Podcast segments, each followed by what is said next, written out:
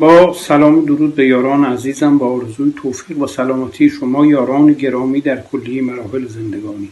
در داستان یوسف در قرآن مجید یادآور شدیم که اصناف مردم می‌تونن خواب ببینن خوابی که بعدا به حقیقت میپیونده. اما از اینی که نبی و رسول باشه صدیق باشه یوسف علیه السلام باشه. خوابی ببینه در سن پنج سالگی که 25 سال بعد عینا تحقق پیدا بکنه و حالا تعویل و رؤیا که بعد از 25 سال تعویلش مشخص بشه. یا اشخاص عادی باشن کسانی که دستگیر شدن به زندان افتادن بعد آزاد میشن بعد میرن در دربار فرعون وارد میشن اونجا بهشون یک کاری میدن. اینها خواب می‌بینن.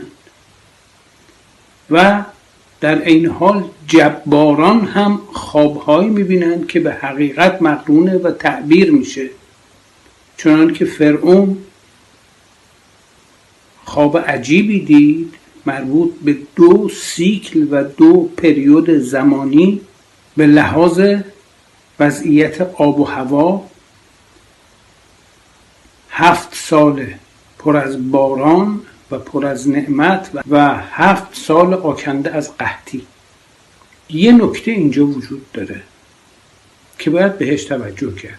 یعنی خوابیدن و خواب دیدن جزء زندگی همه موجوداتیه که دارای مغز هستند. اختصاص به انسان نداره.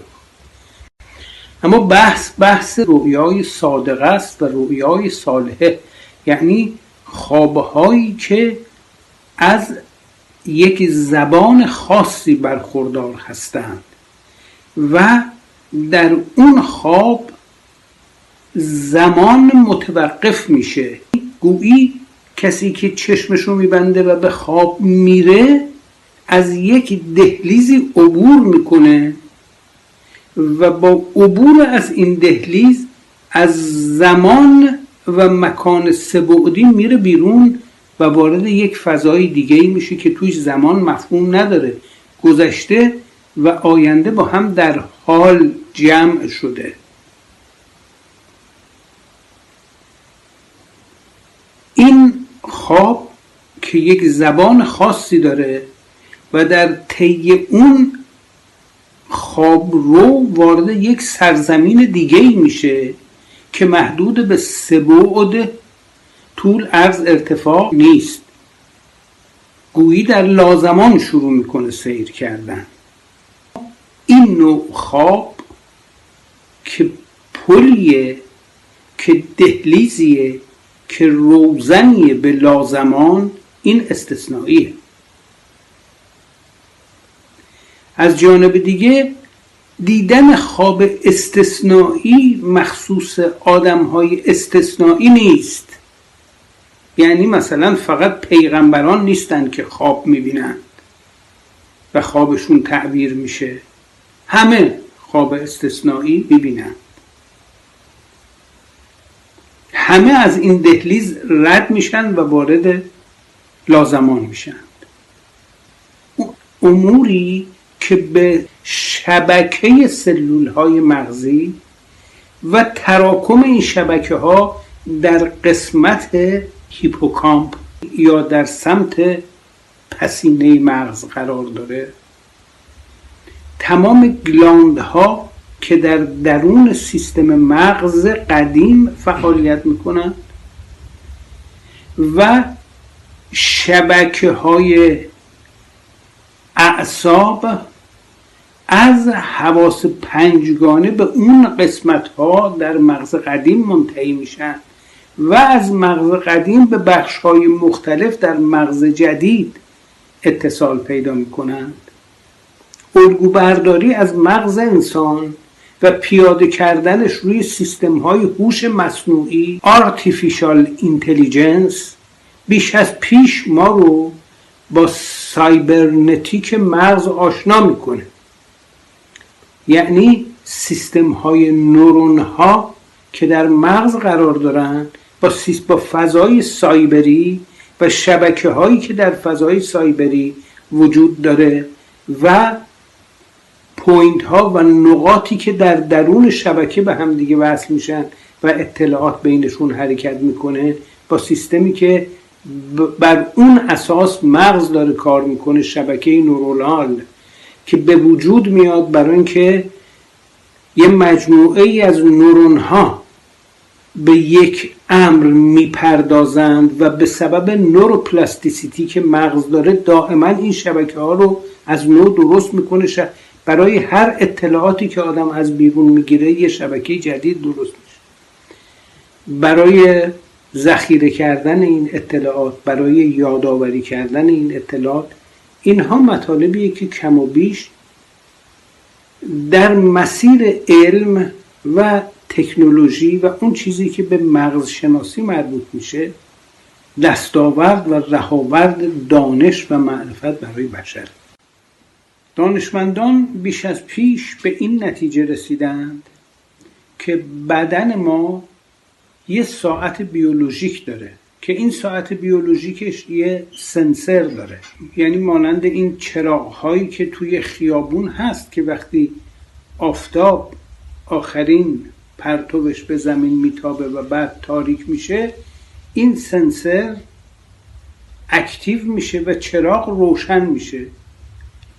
تا سحر وقتی نخستین اشعه نور شروع می‌کنه به تابیدن و به این سنسرها می‌خوره این فعالیت این چراغ رو از کار میندازه چراغ خاموش میشه. درست شبیه این سنسر در مغز وجود داره. عینا. یعنی نخستین پرتو خورشید در سهرگاه وقتی میدمه این سنسر مغز ما با اون هماهنگه. به همین دلیل بلافاصله شروع می‌کنه به ترشح یه هورمون خاصی و اون هورمون از اون gland وارد گردش خون بشه و حرکت کنه در سیستم مغزی و یکایک gland های دیگر رو active بکنه.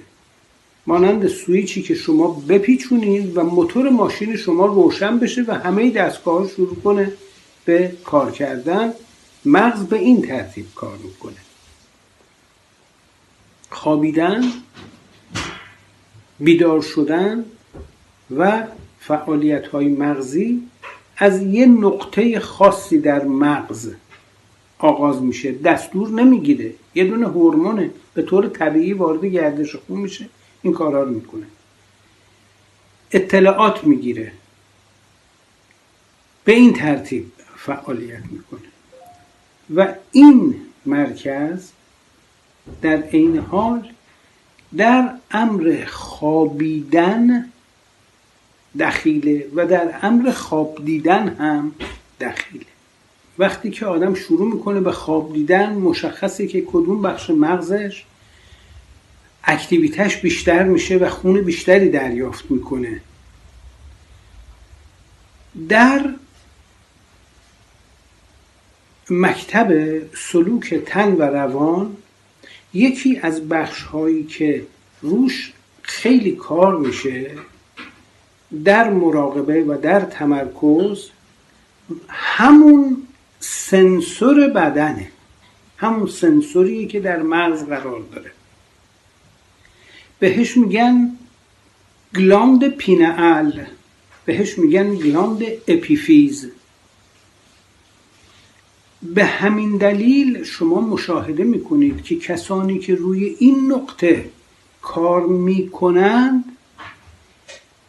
احتمال داره که ذریب مکاشفات و مشاهدات و ویژن ها که براشون ایجاد میشه بیش از سایرین باشه. دقت بکنید. همه خواب می‌بینن. اما خود این خواب دیدن رو انسان می‌تونه تقویت بکنه. یکی این که برای اینکه روشنتر و شفافتر خواب ببینه. دو برای اینه که بیشتر خواب ببینه. سه برای اینی که خوابهایی که می‌بینه هدایت شده باشه. یعنی چیزی رو که می‌خواد در خواب مشاهده بکنه. و در عین حال مانند یک رادیویی باشه که این روشنه و روی طول موج خاصی هم تنظیم شده که هر وقت روی اون طول موج خاص پیامی فرستاده بشه این می‌گیره. و منتشرش می‌کنه. یعنی این چهار ویژگی رو پیدا می‌کنه. کسانی که یک ورزش ها و ممارست های خاصی رو انجام میدن میزان خواب هایی که می‌بینند و از قاس احلام نیست. یعنی خواب های معمولی نیست خواب هایی نیست که در ادامه زندگی روزمرهشون وقتی شبم خوابیدن دوباره همونا رو ببینن. یا خوابهایی نیست که جنبه عاطفی داشته باشه؟ یعنی چون مثلا یک پسری یا یک دختری عاشق همدیگه هستن وقتی میخوابن هی همدیگر تو خواب ببینن. بلکه خوابهایی که عمیقه خیلی عمیقه. و از اون دهلیز و روزنه آدم عبور می‌کنه و وارد لازمان میشه. اون وقت مشاهداتی براش حاصل میشه.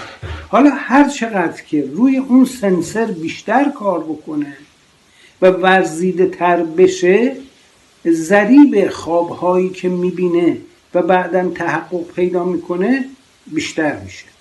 به همین دلیل به این اشخاص میگن بسیر میگن روشنبین.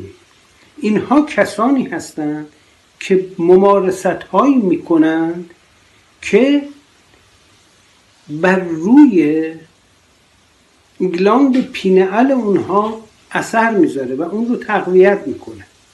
اینها کسانی هستند که اگر بخوایم به لسان یوگی ها صحبت بکنیم روی چاکرای ششم خودشون کار می‌کنند.